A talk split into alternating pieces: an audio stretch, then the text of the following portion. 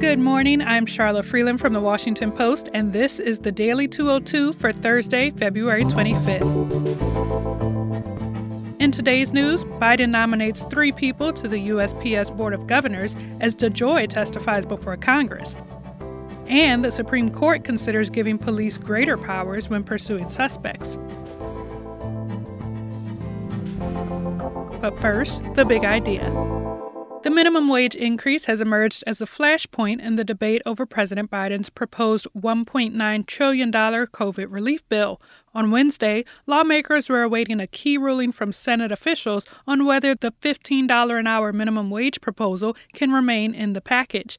Top Senate aides from both parties met with the Senate parliamentarian to discuss whether the minimum wage increase would be allowable under the complex Senate rules that will govern the legislation.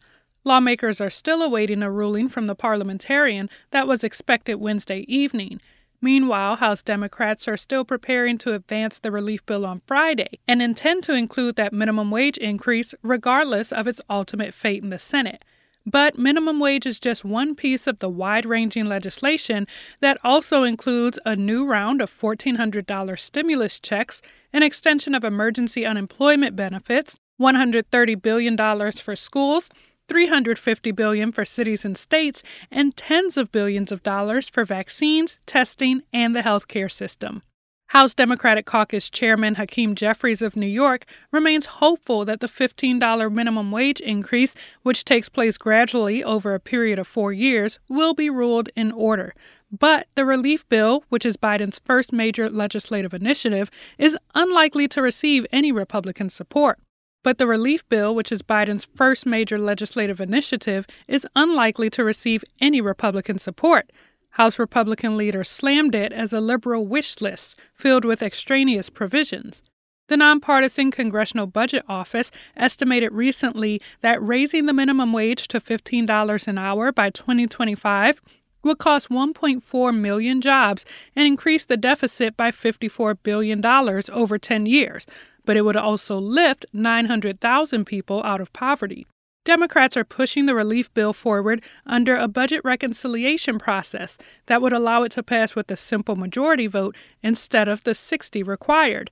That means no GOP support is necessary if all 50 members of the Senate Democratic caucus stick together.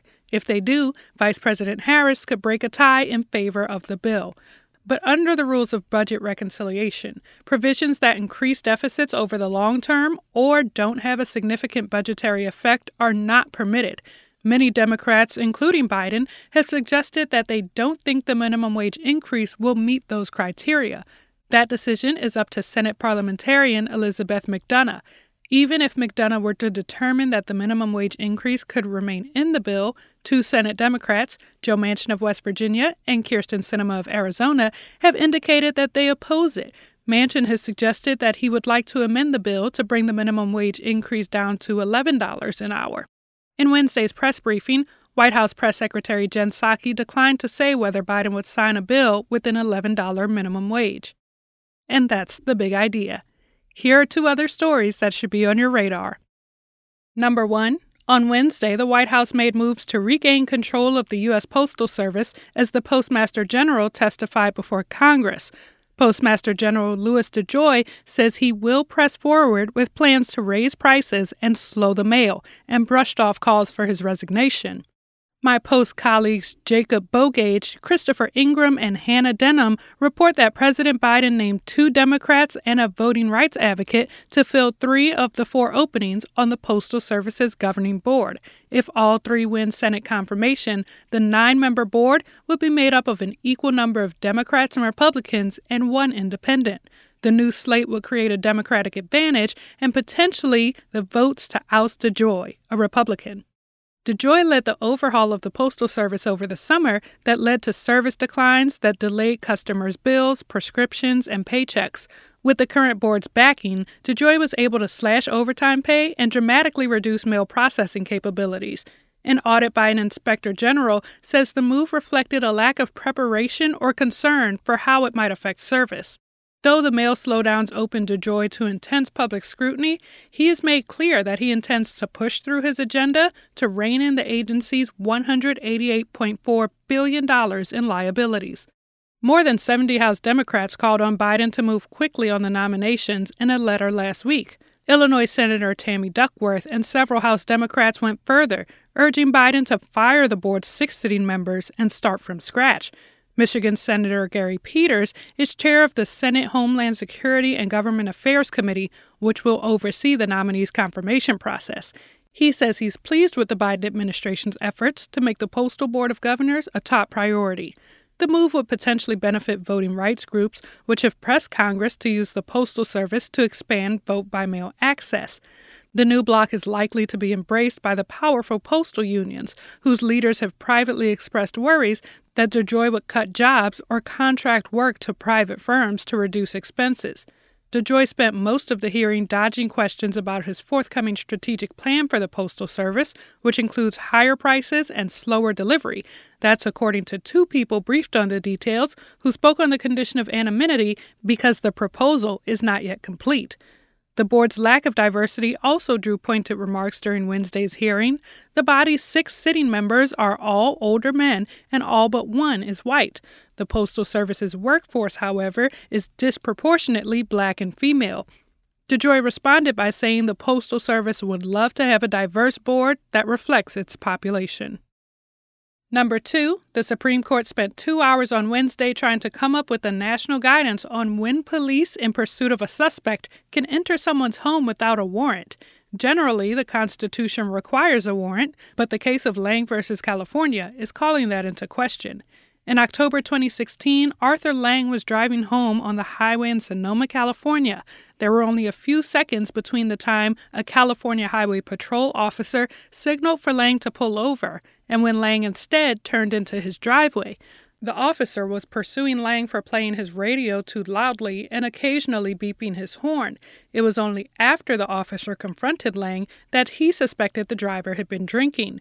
A test showed Lang had three times the legal limit of alcohol in his blood, according to court documents. He lost his license and pleaded no contest to driving under the influence.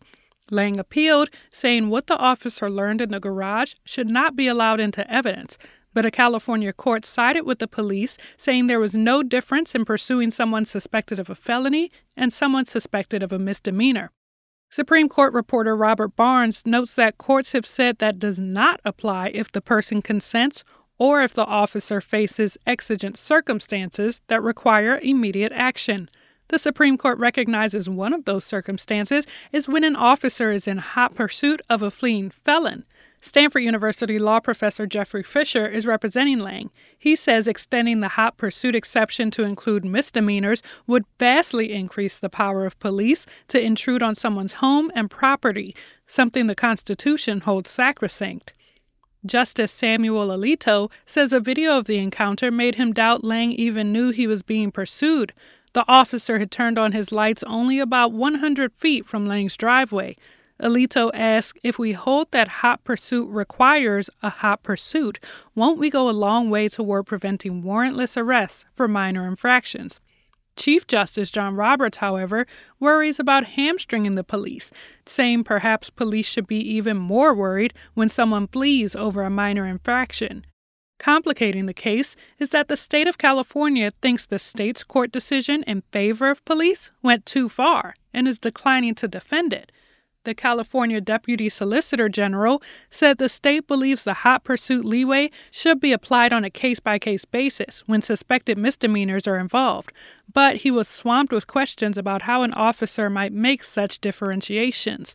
The attorney appointed by the Supreme Court to defend the California's court decision says proceeding without a warrant should not depend on the severity of the alleged crime, but on the suspect's actions. That's the Daily 202 for Thursday, February 25th. I'm Charla Freeland. Thanks for listening.